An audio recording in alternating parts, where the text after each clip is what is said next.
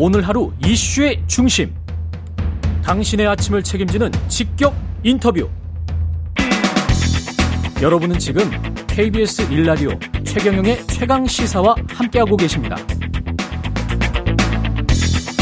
네, 어제 대정부 질문 첫날 가장 쟁점이 됐던 건 역시 대일 외교 문제였는데요. 관련해서 국회 외통위 소속 국민의힘 윤상현 의원 연결돼 있습니다. 안녕하세요, 의원님. 안녕하세요, 윤상현 의원입니다. 예. 네, 의원님 저 민주당에서는 이게 외교 참사다. 다시 한번 예. 강조를 하고 있고요. 그리고 후쿠시마 오염수도 이게 방류가 임박한 것 같은데 여름에는 방류할 것 같은데 예. 한덕수 총리가 한 말 중에 한국의 독자 검사 가능성 이거는 조금 다른 말이었거든요. 이제까지와는. 예, 예, 예. 이거는 좀 의미가 있는 것 같은데요. 예, 우리가 지금 후쿠시마 오염수 이 문제 관해서 예. 안전성 모니터링 활동을 IAEA 주도로 하고 있지 않습니까? 예. 거기에 우리 한국 원자력 안전 기술원이 참여를 하고 있습니다. 그렇죠. 우리 전문기관이 또 거기에 그 박사님도 참여를 하고 있고요. 그래서 어제 말씀하신 것 중에 하나가 총리께서 필요시에 우리가 어, 별도로 필요한 검사를 독자적으로 음. 지금 11개 국가가 참여하고 있는데 우리 독자적으로 할 수 있는 방안을 협의 중에 있다. 이런 말씀도 있었습니다. 따로 하겠다. 예, 따로 하겠다는 겁니다. 그런데 이제 IAEA가 잘 아시다시피 일본이 상당히 돈을 많이 내는 국제기구 중에 하나고. 일본의 어떤 재정 분담금이라는 게 예. 이게 한 10% 물론 돈을 냅니다만 미국이 제가 알기로 한 4분의 1 정도 내고요. 일본이 한 3인가 그런 것 같은데요? 일본이 3인데 예. 그 액수는 한 10%가 안 됩니다. 예. 그 미국이 가장 많고요. 25%. 중국이 한 11%. 그렇죠. 일본이 한 8, 9%낼 겁니다. 근데 물론 그럴 일은 없겠지만 혹시 예. 이제 IAEA나 아니면 우리가 독자 검사를 해서 예. 거기 오염수 방류의 정당성을 부여하는 쪽으로 가버리면 그것도 예. 난감한 일 아닙니까? 근데 우리 입장은요. 예. 국민의 건강과 안전이 최우선입니다. 그래서 예. 이 문제에 대해서는 어떠한 타협도 있을 수 없다는 거거든요. 음. 그래서 안전성이 검증되지 않으면은 예. 우리가 어떻게든 방출에 오염수 방출에 분명하게 반대하겠다는 겁니다. 그렇군요.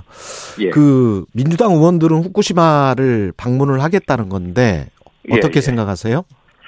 어, 그, 뭐, 가, 가, 가서, 지금 민당 의원들 가셔가지고요. 예. 지금 도쿄 전력 사람들 만나겠다. 그렇죠. 라고 하는데 그것도 일단 못 되는 것 같고요. 음. 이란위원 연맹 의원들, 한일위원 연맹이 있습니다. 거기에 네. 소속 의원들도 만나겠다. 그것도 안 되는 것 같고요. 그래서 일단 우리 정부의 입장이나 발표를 믿어주자. 일단 일본에 나와 있는 언론, 잘못된 언론 보도를 믿고 음. 막 예단을 하고 가서 이러는 게 결국 그 국제적으로 어떻게 보이겠냐.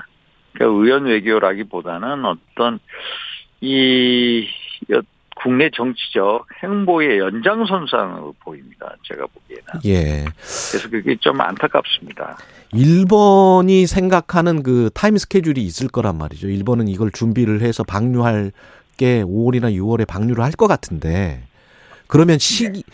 시기도 그렇고 어떤 독자 검사의 규모도 그렇고 우리가 충분히 그 안에 어떤 음. 일본과 접촉해서 독자 검사를 할 수 있고 예. 이게 어느 정도로 위험이 있는지를 파악할 수 있나요? 어떻게 보십니까? 한 2개월밖에 안 남은 것 같은데. 어, 뭐 지금 한 6, 7월 정도로 예. 예상을 하고 있는 것 같고요. 예. 그래서 독자 검사를 하겠다는 거고.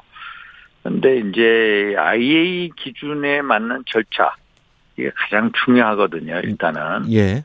거기에 11개국이 참여하고 있고요. 그게 이게 우리 정부의 일관된 입장입니다. 음. 이 민당 분들도요.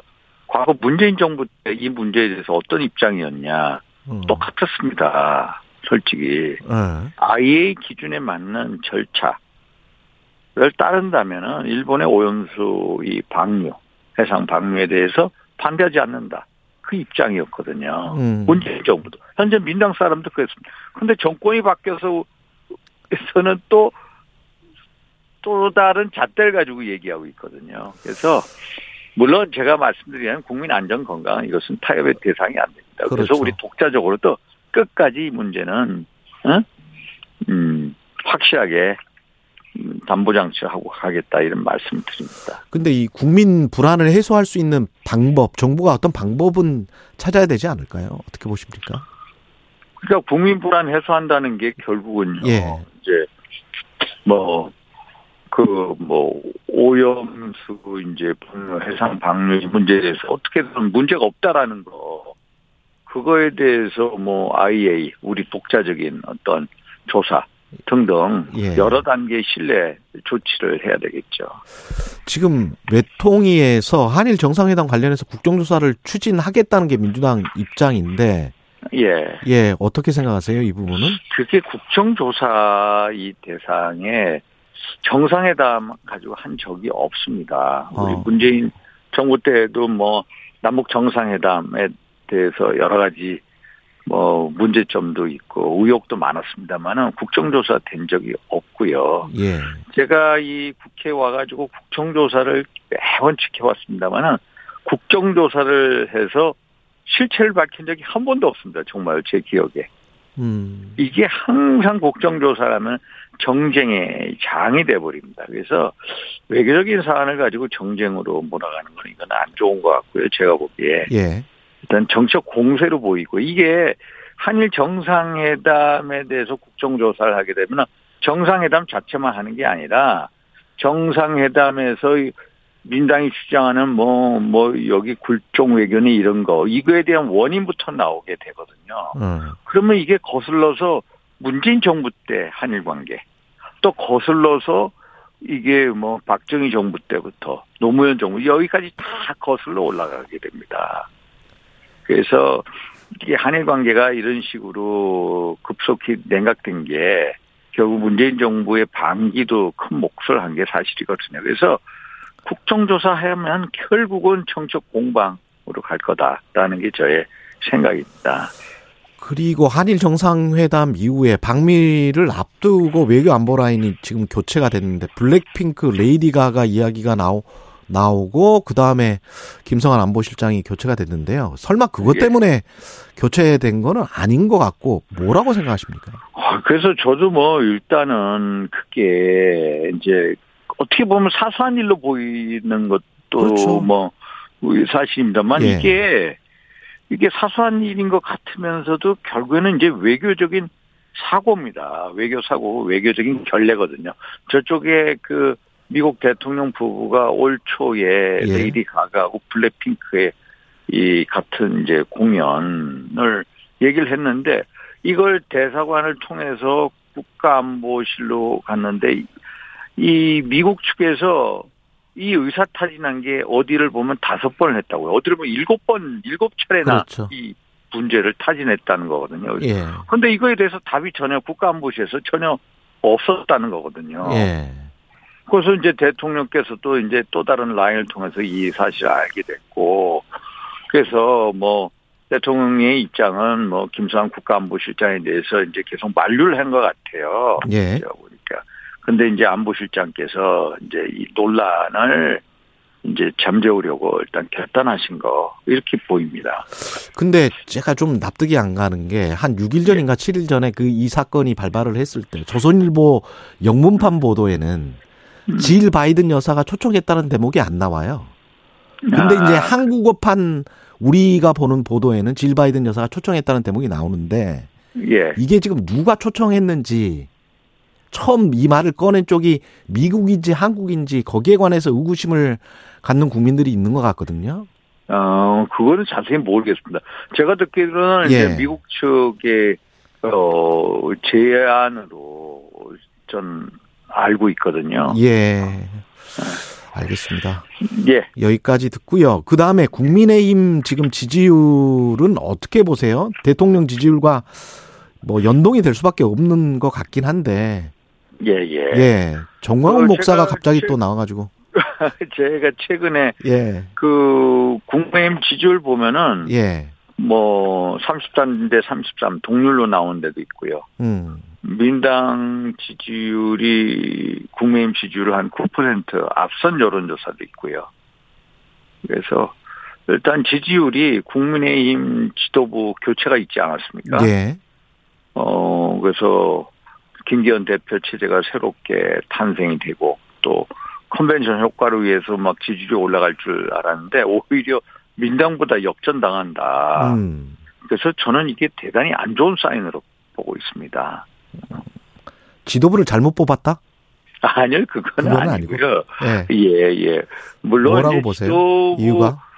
이유가 보면요, 결국은 예상대로 지도부가 탄생이 된 거 아닙니까? 예, 그렇죠. 예상대로 음. 결국 이제 친윤계 어떤 이제 집중적인 예. 이제 그 지원에 힘입어서 친윤계 지도부가 탄생이 됐고요.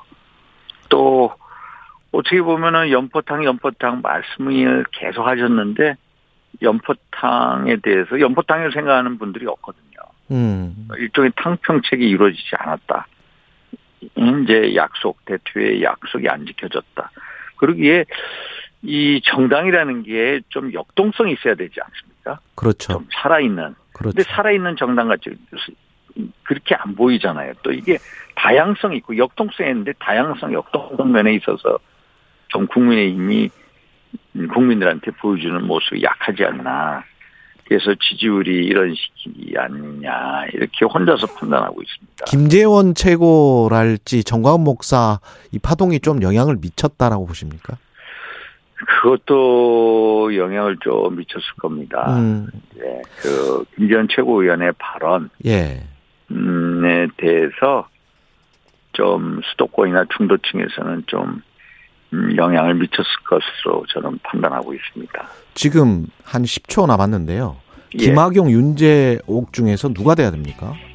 의원님 안 나오시는 거죠 지금? 저 저는 모르겠습니다. 저는 제가 예. 큰 문제가 우리 국민의힘 예. 우리 위기거든요. 위기인데 음. 위기임을 자각하지 못하고 있습니다. 알겠습니다. 그래서 여기까지 예 국민의힘 윤